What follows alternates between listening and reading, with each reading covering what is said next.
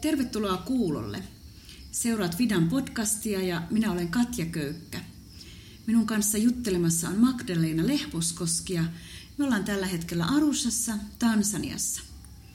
Kiva Magdalena, että pääsit tähän mulle juttuseuraksi ja ihan ensiksi kysyisin, että mitä sulle kuuluu Tansanian pimenevässä illassa? Kiitos Katja, ihan hyvää kuuluu. Kerro vähän, miksi sä oot täällä? Mun maisteriopintoihin kuuluu ähm, tämmöinen pakollinen kolmen kuukauden harjoittelu. Mä opiskelen Tampereen yliopistossa mm, tämmöistä Public and Global Health maisteri, maisterilinjaa ja, ja tota, nyt on sitten harjoittelussa täällä Tansaniassa. Okei. Okay. Ja onko niin, että tämä on sun ensimmäinen ammatti, mihin sä oot valmistumassa vai onko sulla, onko sulla jo aikaisempia opintoja? Ää, joo, mä oon taustaltani sairaanhoitaja, oon käynyt semmoisen enkunkielisen sairaanhoitajalinjan mm.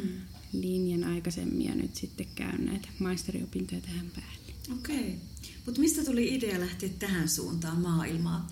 Sen verran sinusta tiedän, että sun taustalla on lapsuus Nepalissa, mutta nyt sä oot ihan erilaisissa maisemissa. Joo, kun tuli tämä mahdollisuus tehdä harjoittelu, ää, niin niin tuota, ehdottomasti halusin suorittaa sen ulkomailla ja Fidan kautta, jos vaan mahdollista. Fida on mulle aikaisemmalta tuttu järjestö ja arvostan kovasti Fidan tekemää työtä. Mm. Vanhemmat tosiaan oli 90-luvulla Fidan, Fidan kautta Nepalissa lähetystyössä ja, ja utelin sitten Fidalta, että olisiko mahdollista suorittaa harjoittelua Fidan kautta ja sieltä alettiin sitten heti selvitellä mulle paikkaa ja Itellä oli ainoana kriteerinä, että pitäisi harjoittelu liittyä jotenkin terveyteen. Mm. Mutta tota, sitten Fidasta kuitenkin aika pian ehdotettiin Afrikkaa ja Tansaniaa ja otin kyllä sitten heti haasteen vastaan. Mm. Tästä uudesta, vier- uudesta vähän vieraastakin maaosasta. En ollut aikaisemmin käynyt Afrikassa, mutta, mutta kiinnostusta oli kyllä toki ollut. Aivan, eli tämä oli niin kuin hyppy syvän päähän. Ää, joo, no niin, sanoa. niin. Mikä sun jotenkin ensivaikutelma tai tunnelma oli, kun sä kolmisen kuukautta sitten kevät-talvella tulit tänne? Tuota, ähm, hirveästi en ollut laittanut mitään ennakko ähm, oletuksia tai ennakkoluuloja ei ollut, että, että tota, aika avoimen mielin tulin ja jotenkin olin aika yllättynyt siitä, että, että kuitenkin aika paljon muistutti sitten Aasiaa ja mm. Nepalia monessa suhteessa, että ihmisten elämäntyyli ja, ja tuolla Arushan keskustassa kun kuljettiin, niin vähän niin kuin ympäristökin muistutti aika paljon sitä, sitä äm, miltä tuolla Aasiassa näyttää monesti. Joo. Että tota, aika jotenkin semmoinen kotoisen ja tuttu fiilis on ollut mm. täällä ollessa. Mm. Mitä sä teet konkreettisesti? Miten sun päivät täällä sujuu? Eli se harjoittelu, mitä se sisältää sinun kohdalla? Joo, tota, ähm, eli mä oon täällä nyt sitten harjoittelussa kuukautisterveystyön parissa. Ja tota, äh, yhdessä tämän äh, Itä-Afrikan kuukautisterveyshankkeen Tansanian pääprojektityöntekijän kanssa me ollaan kierrelty aika paljon ympäri Tansania pitämässä kuukautiskoulutuksia ja, ja sitten vaikuttamistyön tapaamisiakin mm, tämän kuukautisterveyden tiimoilta. Ollaan koulutettu maasaikylissä, kirkoissa, oppilaitoksissa ja myöskin sairaalassa.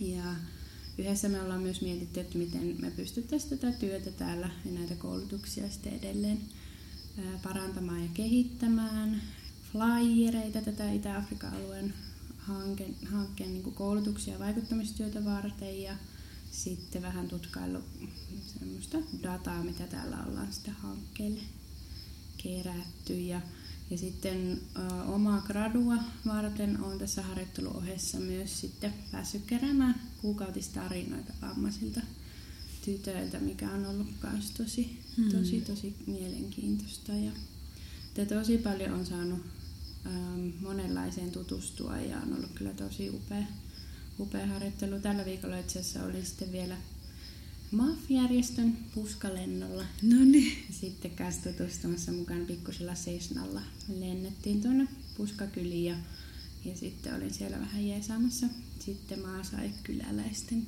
terveystarkastuksissa. Mm, kuulostaa siltä, että olet ollut todella niin kuin, mitenkä se sanotaan, kädet täynnä työtä ja olet päässyt näkemään ja kokemaan paljon. Aivan loistava.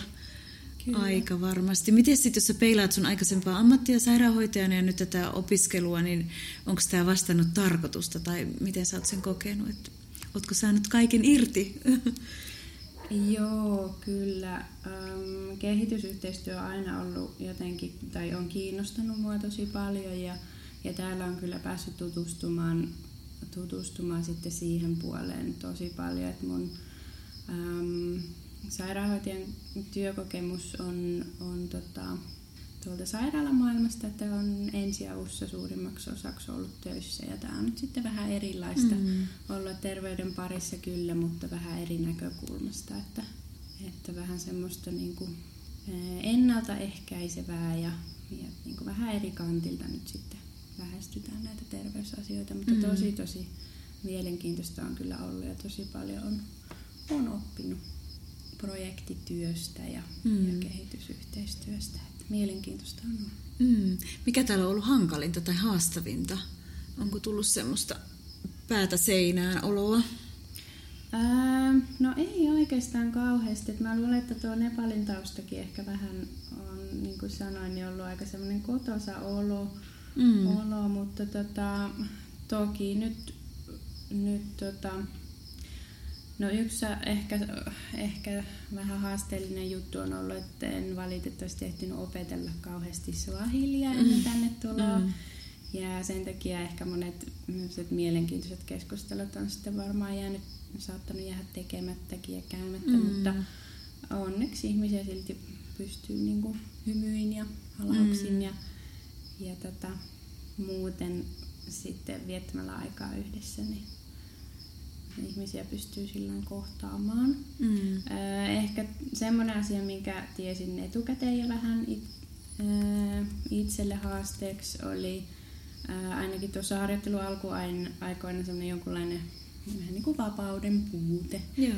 puute täällä, että Suomessa on niin helppo lähteä vaikka keskellä yötäkin sitten yksinkin vaikka lenkille, jos huvittaa, mutta täällä Tansaniassa sitten melko lailla kaikki no liikkumista pitää suunnitella vähän etukäteen ja, mm. ja ainakin, ainakin tota, aika pitkälti sitten jonkun seuran tai, tai tutun kyydin varassa sitten kulkee, että ihan mm. kovin helposti ei tuonne pysty lähtemään sitten, mm. sitten itekseen vaan kulkemaan.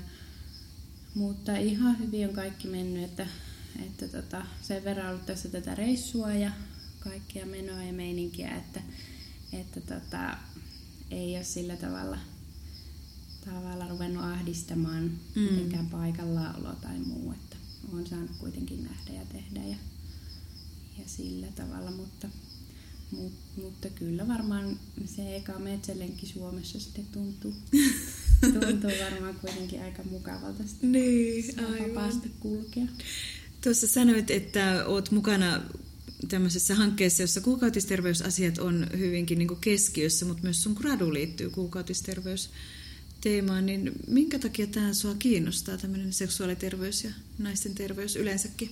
Joo, no tuota, ää, tyttöjen ja naisten kuukautisterveysasiat kiinnostaa, on kiinnostanut aina, tai naisten terveys on kiinnostanut ja, ja jotenkin kun nämä kuukautisterveysasiat vaikuttaa niin, niin tota, kokonaisvaltaisesti tyttöjen ja naisten niin terveyteen ja itsetuntoon ja koulutukseen ja niin kuin, ihan yleisesti niin kuin, niin kuin tyttöjen ja naisten hyvinvointiin, ja, mutta sitten myöskin heidän perheittensä elämänlaatu ja koko yhteisön kehitykseen. Jotenkin näen sen niin tärkeänä asiana ja ihan pienillä asioilla voidaan aika paljon parantaa naisten elämänlaatua, hmm. laatua, kun ruvetaan kuukautisterveyttä parantamaan, niin, niin tota, näen sen kyllä tosi tärkeänä. Ja jotenkin just näissä vammaisten tyttöjen kertomuksissa korostui muun muassa se, että, että miten rajusti kukas voi esimerkiksi eristää ja syrjäyttää ihan joka kuukausi mm. sen epätietoisuuden ja häpeän ja, ja tapujen ja muun takia, että, että tämän takia niin tämä tietoisuuden levittäminen ja hiljaisuuden rikkominen näissä kuukautisasioissa on tosi tärkeää. Mm. Nyt kun sä katsot pikkusen kuitenkin ulkopuolisena tätä työtä täällä, niin sä oot varmaan tosi tarkasti huomannut myös sitä, että mikä toimii ja mikä ei ehkä toimi, niin mitä sä ajattelet, että mikä sen muutoksen salaisuus on, tai tehdäänkö täällä jotakin jo nyt tosi oikein, joka niin kuin vie kohti sitä hyvää muutosta?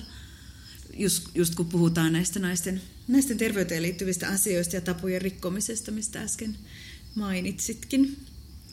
Joo, tosi jotenkin ylpeä on ollut, ollut Fidan työstä täällä. Ähm, on ollut hieno nähdä, että tietoisuus kasvaa kuukautisterveysasioissa ja miehiä ja poikia saadaan mukaan. Heille myös jaetaan, jaetaan tätä tietoisuutta ja, ja tota, he alkaa ymmärtää, että, että tytöt ja naiset tarvii näissä asioissa tukea ja apua ja, ja sitten nuoria koulutetaan, koulutetaan kouluttajiksi myös mm. kuukautisterveystyön pariin, mikä mun mielestä on myös tosi tärkeää, koska, koska he on usein niitä semmoisia tosi motivoituneita ja luovia ja, mm.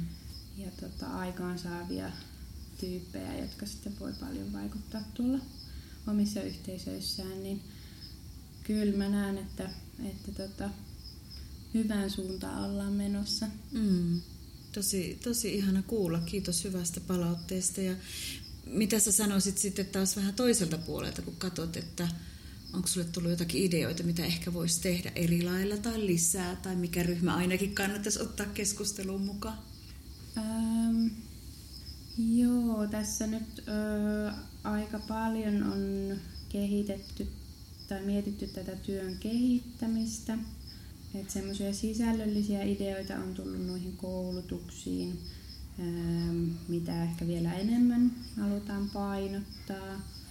Ö, ollaan ehkä vähän vielä enemmän keskitytty niin kuin siihen kuukautisterveyteen nimenomaan siellä koulutuksissa, hygieniaan, hyvää hygieniaa ja, ja tota, kun ää, kuukautiskuppia ää, koulutetaan myös käyttämään, niin siinä erityisesti on tärkeää se hyvä hygienia ja, mm. ja tota, oikeanlainen kupin käyttö, niin siihen ollaan nyt ehkä panostettu vielä enemmän ja, ja myöskin täällä on aika vahvasti vallalla opetus siitä, että, että, tota, että esimerkiksi kuukautisten aikana ei, ei naiset voi tulla raskaaksi, eli luotetaan aika paljon siihen kuukautiskiertoon mm. niin kuin ehkäisymenetelmänä, että si, sitä ollaan myöskin sitten yritetty muuttaa vähän sitä ajattelutapaa tuolla, tuolla tota, kuukautis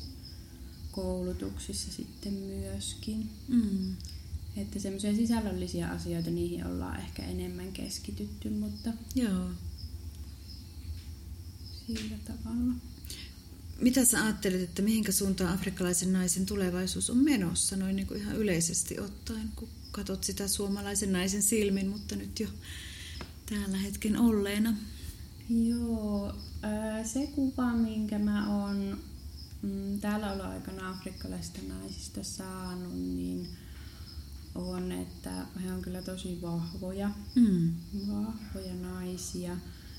Ja mä uskon, että, että jos me saadaan levitettyä tätä tietoisuutta tyttöjen ja naisten oikeuksista ja ja heidän koulutuksen tärkeydestä ja sit edelleen osallistettua sitten miehiä ja poikia näihin keskusteluihin, mm. että he voisivat tyttöjä ja naisia niin kuin vielä enemmän tukea, niin kyllä mä näen, että tyttöjen ja naisten hyvinvointi ja asema yhteiskunnassa paranee pikkuhiljaa. Ja nämä seksuaali- ja lisääntymisterveys- ja kuukautisasiat on kyllä tosi tärkeä osa tätä positiivista kehitystä. Mitä se vaatii sun mielestä se muutos, että tähän päästä? Mitä, mitä pitää tapahtua? Onko siihen joku viisasten kivi vai? kyllä se on, on täällä näiden, näiden miesten ja naisten ja tyttöjen ja poikien käsissä, käsissä, jotka täällä Tansaniassa on. Että heitä yritetään itse niin kuin voimaannuttaa ja tukea, että, että he, niin kuin, heidän ne asenteet muuttus ja, ja ajatusmaailma vähän muuttus just niistä tyttöjen ja naisten oikeuksista ja, ja tota, asemasta ja, ja että opittaisiin näkemään sitä heidän koulutuksen tärkeyttä ja, mm. ja tota, esimerkiksi tässä kuukautis, näissä kuukautisasioissa, niin, niin että mitä he tarvii siihen, että heillä on hyvät kuukautiset ja turvalliset kuukautiset, että, että me annetaan vähän sitä semmoista, me annetaan sitä tietoutta ja, ja voimaannutetaan ja he on sitten niitä, jotka, jotka tekee sen muutoksen. Mm. Sä sanoit tuossa aikaisemmin, että afrikkalainen nainen on vahva, niin missä se näkyy? Mikä, miten sä jotenkin niin huomaat, että sieltä löytyy tämmöistä vahvuutta? No afrikkalaiset naiset on tosi eläväisiä ja, ja jotenkin elämäiloisia ja, ja tosi usein tuolla näkee naisia tanssahtelemassa ja tanssimassa ja laulamassa. Ja vaikka tietää, että heillä ei ehkä ne ne tota, olosuhteet on kaikista helpoimmat ja, ja se elämä ei ole kauhean helppoa, mutta, mutta tota, jotenkin he silti on semmoisia niin vahvoja ja he usein kannatteleekin sitä perhettä ja, ja tota, on semmoisia voimanaisia. Mm. Tuolla yhdessä Maasaikylässä ö, olin käymässä ja tutustuin ö, yhteen perheeseen, jonka jo, jonka päänä oli tämmöinen isoäiti vanha. Hänellä oli äh, kahdeksan lasta.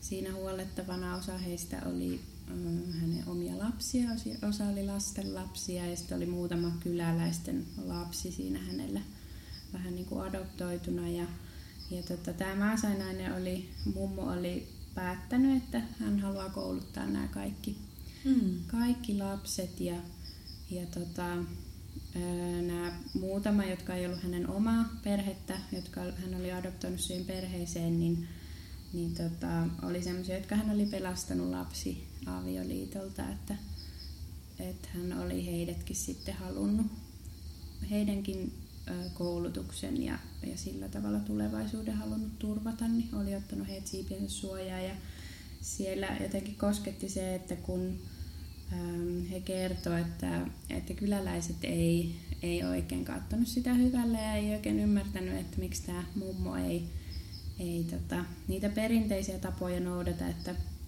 että ei ollut valmis naittamaan niitä tyttöjä kylän miehille ja, mm. ja tota, näki tärkeimpänä asiana sen niiden koulutuksen ja vähän semmoisia edistyksellisiä asioita oli niin, tai ajatuksia oli, niin, niin tota, vähän tästä sen takia siellä hyljeksittiin ja mm. varmaan elämä ei, ei ollut tai ei ole niin helppoa kuin mitä se ehkä voisi olla, jos hän ihan niiden perinteisten tapojen mukaan eläisi, mutta hän, hän jotenkin halusi halus kuitenkin tai näki sen, että mitenkä miten tärkeää se on se näiden lasten koulutus ja tyttöjen koulutus. Mm. Ja jotenkin hän oli semmoinen esikuva mulle, Aivan. mulle afrikkalaisesta vahvasta naisesta. Joo. Että kyllä täällä on aikamoisia supernaisia usein. Mm. Niin ja jotenkin hirmu, hirmu niin kuin koskettavaa se, että hän asettuu näin vahvasti jotenkin semmoisen perinteen, perinnettä vastaan. Ja kuitenkin niin kuin se lopputulema on varmasti tosi hyvä, kun ajattelee, että koulutus on se avain kuitenkin tyttöjenkin tulevaisuuteen. Melkoinen teräsmuori. Joo, kyllä. mm. Ja että uskalsi olla, olla niitä tapoja vastaan siellä oman mm. yhteisönsä keskellä. Että Niinpä. Edistyksellisine ajatuksineen. Niin. Mm, mm. Olisiko sulla joku muu tämmöinen tarina tai joku, joku semmoinen henkilö, joka on sua, sua koskettanut tai jotenkin jonka kohdalla olet nähnyt muutosta tai edes pieniä askeleita kohti sitä parempaa muutosta nyt tämän, tämän harjoitteluaikana? Ää, joo, aika paljon me ollaan tässä niin kuin eri puolilla Tansania käyty, että ollaan sellaisia lyhyitä kohtaamisia ihmisten kanssa tehty. Mutta, tota, mutta on ollut tosi hienoa olla tukemassa erityisesti niitä nuoria, jotka, jotka on niitä tulevia kuukautiskouluttajia kuulla, kuulla, että miten heidän asenteet on muuttunut. He usein siinä jo koulutuspäivien aikana antaa, antaa semmoista palautetta.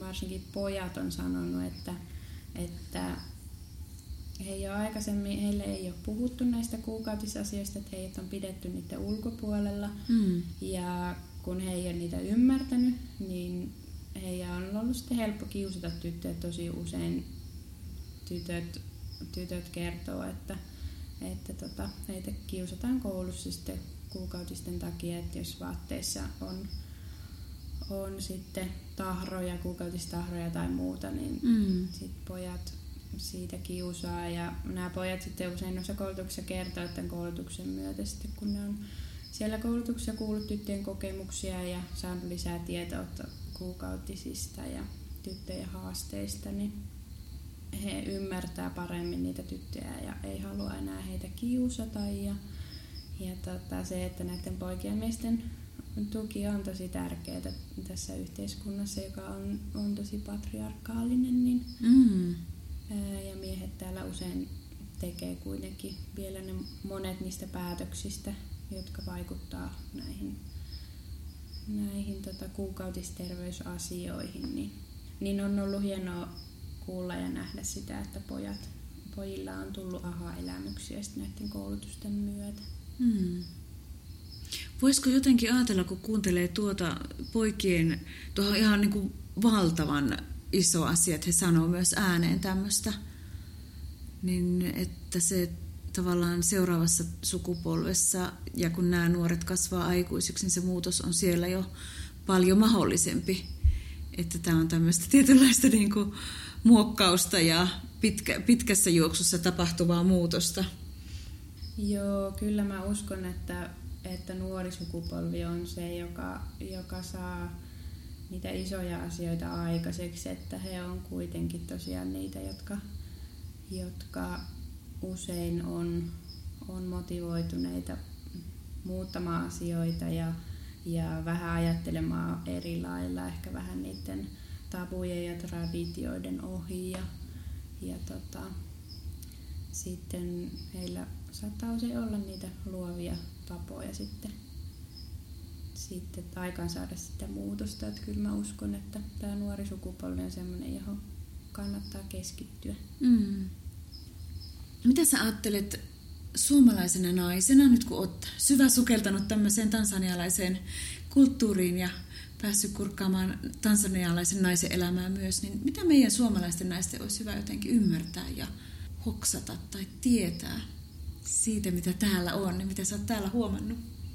No ainakin se on itsellä ollut mielessä, että meidän olisi aina uudestaan aika hyvä muistutella itsellemme, että miten etuoikeutettuja me oikeasti ollaan. Mm. Ollaan Suomessa ja länsimaissa, että se on aika helppo unohtaa siellä arjen keskellä, kiireen ja semmoisten pienten arjen keskellä. Et jos alkaisi vaikka miettiä, että minkälaista meidän elämä oikeasti olisi, jos, jos suomalaista tytöistä mm, joka kymmenes naitettaisiin ennen 15 ikävuotta, mm. ää, koska heidän ajateltaisiin olevan sukukypsiä heti kun heidän kuukautiset alkaa. Tämä on ihan todellinen luku täällä Afrikassa. Mm. Tai jos me suomalaiset tytöt ja naiset oltaisiin rahallisesti niin tiukilla, että joka kymmenennelle ainoa mahdollisuus saada kuukautissiteet kuukautisten ajaksi olisi harrastaa seksiä sitä sidepakettia vastaan. Mm. Um, koska meillä on hirveän rajallisesti tietoa kuukautista ja kuukautishygienistä, niin vaihtoehtoisesti käytössä kuukautissiteenä sitten saattaisi olla vain ne vanhan patjan palaset tai, mm. tai vaatteista reviytyt likaset hinkkaavat rievut tai, tai sitten jopa ne lehmänlannat ja mm. mudat pahimmassa tapauksessa. Ää, tai sitten se, että istusit siellä ulkona kivellä sen viisi päivää kuukaudessa, mm. kun ei olisi mitään materiaalia sen vuoden keräämiseksi. Tämmöinen tilanne on monesti täällä maaseudulla, muun muassa Keniassa.